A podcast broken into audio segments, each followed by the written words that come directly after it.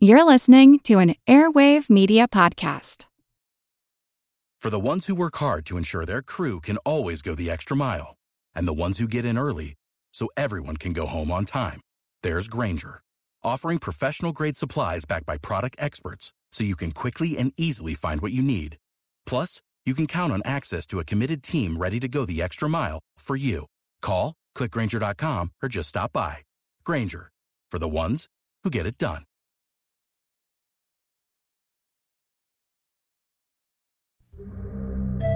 With the help of nanotechnology, scientists are finding ways to help plants absorb fertilizers and nutrients more efficiently. I'm Jim Metzner, and this is The Pulse of the Planet.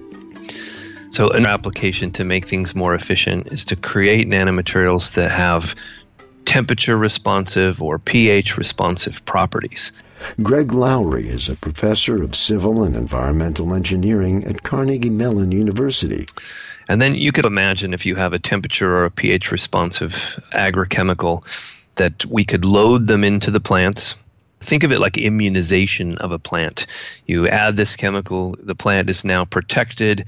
When the temperature goes up, the temperature responsive material releases the ingredient or the nutrient that the plant needs to overcome that stress. And overall, that will lower the the loss of plants to, to drought or to, to heat waves and make agriculture more efficient. And then ag- nanomaterials can also be used to improve soil function. So, for example, we can add the nanomaterials to the soil. The nanomaterial can affect the soil microbiome, and the microbiome are the are the microorganisms in soil that help the plant to take up nutrients. If we can use the nanomaterials to change the microbiome to to make sure that the beneficial microbes are present, the plants can use those nutrients much more efficiently than without that manipulation.